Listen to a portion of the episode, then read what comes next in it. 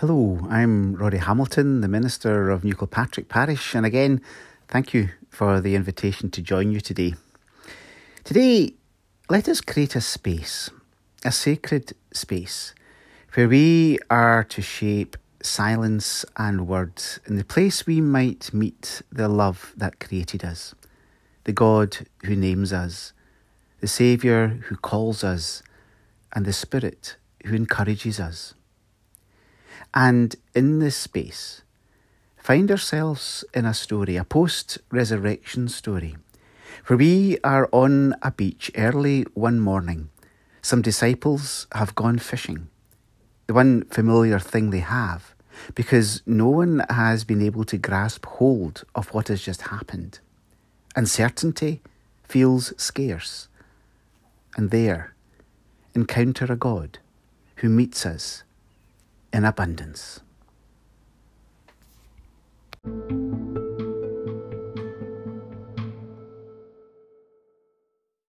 After these things, Jesus showed himself again to the disciples by the Sea of Tiberias, and he showed himself in this way.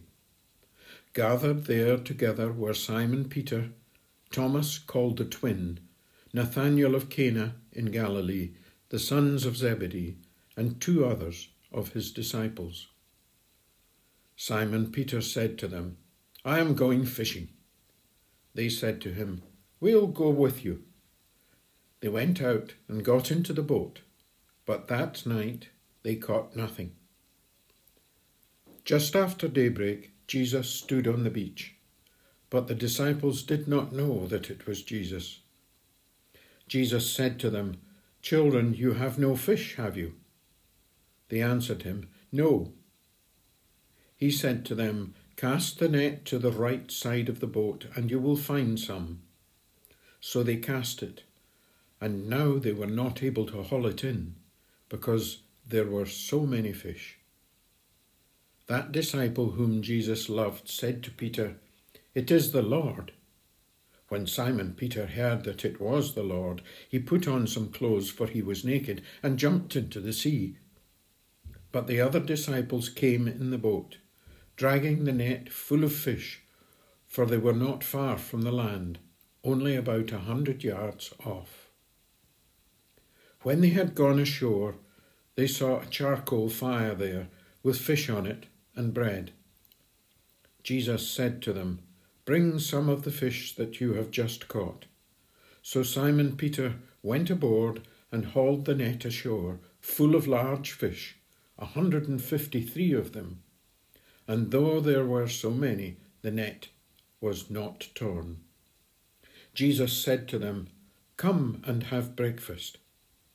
Now none of the disciples dared to ask him, Who are you? Because they knew it was the Lord. Jesus came and took the bread and gave it to them, and did the same with the fish. This was now the third time that Jesus appeared to the disciples after he was raised from the dead. Let us pray. We know that beach, O God, where we come uncertain, where futures seem confusing, where the anchors we once had have been released, and how we understand the world has changed. There are no markers anymore. The certainties are fragile, and we find ourselves with the disciples trying to find the things we are familiar with and find they no longer work. It is our present world, our church, our politics, our economy, our culture. And here is where you meet us. In the oldest stories, we discover the most contemporary moments. So we bring here the confusion we feel about our world, the changes we can't quite grasp, the subtle way our language has shifted, the way our politics is now done, the sense of what it is to be church, and what we are unable to do that we once took for granted. These are resurrection times, and may we live into that resurrection, that promise of new life, that shakes itself awake after tombs have been sealed and finds new growth where deserts have been, that breathes life in all that is moribund and dry. Living Lord, gracious Lord, may we gather here and feast with you on the abundance of hope and the generosity of love and the presence of promise. Hear us in the global prayer that unites us. Our Father, who is in heaven, hallowed be your name. Your kingdom come, your will be done on earth as it is in heaven. Give us this day our daily bread, and forgive us our debts as we forgive our debtors. Lead us not into temptation, but deliver us from evil. For yours is the kingdom, the power, and the glory forever. Amen.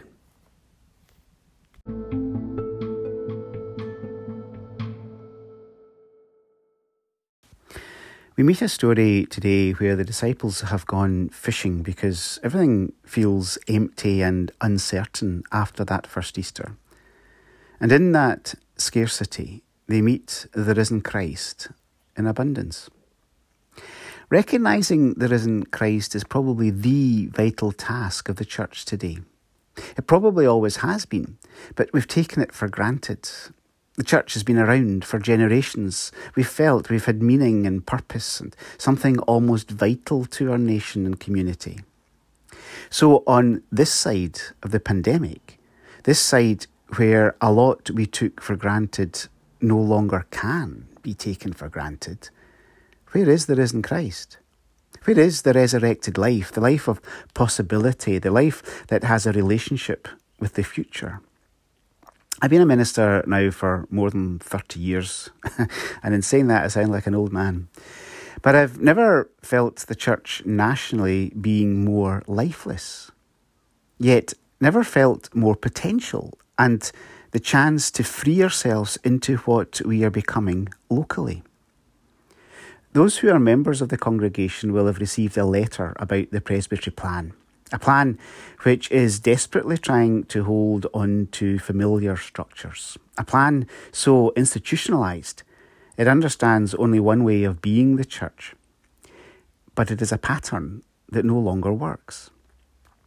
I don't know what does work. That's the scary bit. I just don't know what will work other than live as a congregation with honest integrity, in relationship with our neighbours in our parish, living hopefully into the future, ready to be a place of welcome and well-being and creativity and connection and love, a conduit of and for good news. And then we meet this story, the throw your nets out the other side of the boat story. The unusual, never done it that way before side of the boat. And many of us don't know how to do that, or even wish to do that, as what is familiar in our faith and tradition and style is comfortable and will see us out. But we are on that boat at the moment, and we've been given the invitation from Jesus. Try the other side. And what will we do? We are being forced to think outside the boat. I'm not sure any Presbytery plan will enable us to do that, as it is being created to simply keep us functioning as a church rather than to live into new resurrected life. Given the Church of Scotland is one of the fastest declining churches in the world, standing in that boat, from what side will we throw the nets? But, but, we already know how to throw our nets out the other side. We know how to make space for others beside us in our community. We know about festivals. We know about support for the least in our local area, support for those who are vulnerable. We do that all the time. We know about worship and making it more imaginative. shaping a kind, a new kind of space which engages us in the crossroads between faith and the world. We know about podcasts and video worship, about the language we need to adopt to tell our story. We know how to approach our faith stories, not as historical facts, but faith tales that, in a story form, ask the questions we are asking. We already know all that. But that isn't our headline story.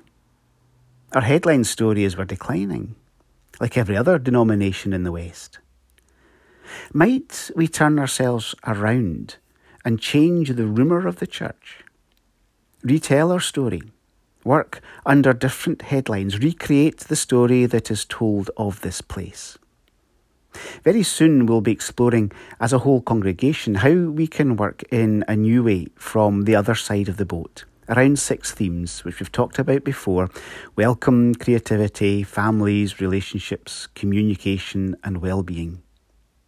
And we do that because of this story.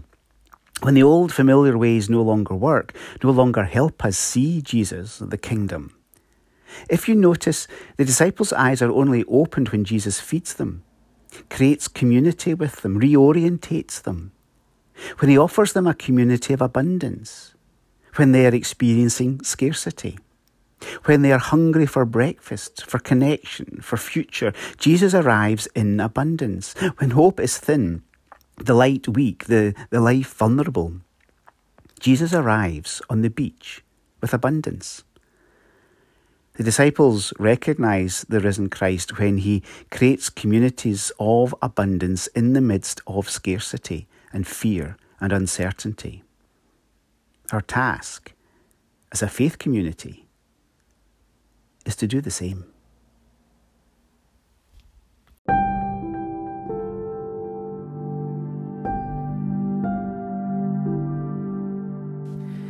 Peter knew there was something not right after resurrection. There was emptiness. Something had broken. He had the resurrection blues. Everything was meant to change, but nothing felt that way. He was drained. Had he missed something? The sky was still the same colour.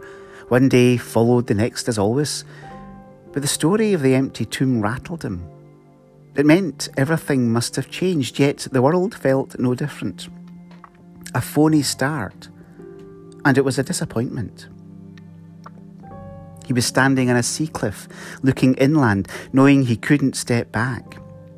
But the land before him felt completely unfamiliar. He didn't know what to do. So he went fishing. Something he did know about. But it didn't work. Something had happened. Resurrection had seeped in. And the usual patterns that explained his world no longer did.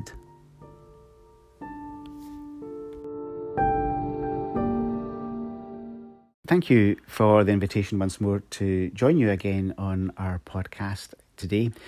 We are carrying on as we do after Easter with all our activities. All of them are advertised online at n k church dot org dot u k, or you can receive the bulletin by post or by email, which will give you more detail about everything that is happening.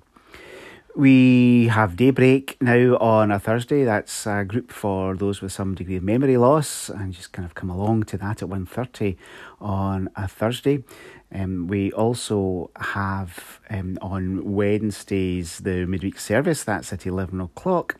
And on Monday the second um, of May, we have a group that meets once a month for those who've been bereaved to drop in for coffee and tea and a friendly chat and some support with others in similar circumstances. So you're very welcome to come along to any of these things.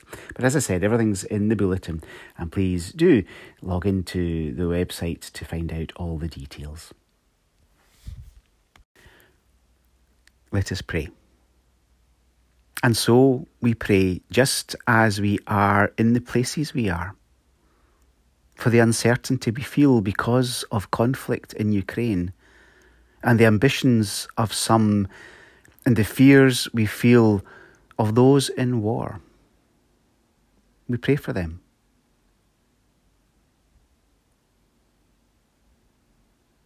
For the way our world is changing as uncertainties shift and politics loses something and our morality is less obvious.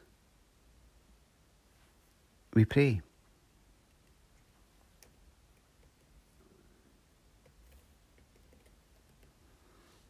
For the least in our communities who receive the worst consequences as cost of living rises and welfare does not keep up. We pray for them.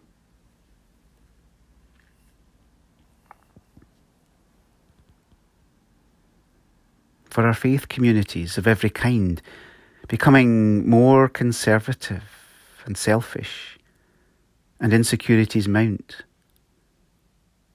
We pray for them.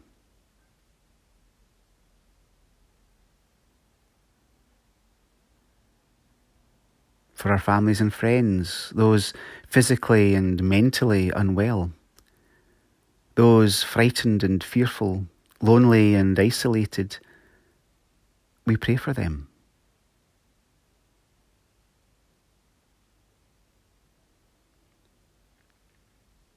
May our prayers become places to meet, communities that support, words to invite, and a way of living that resurrects us all.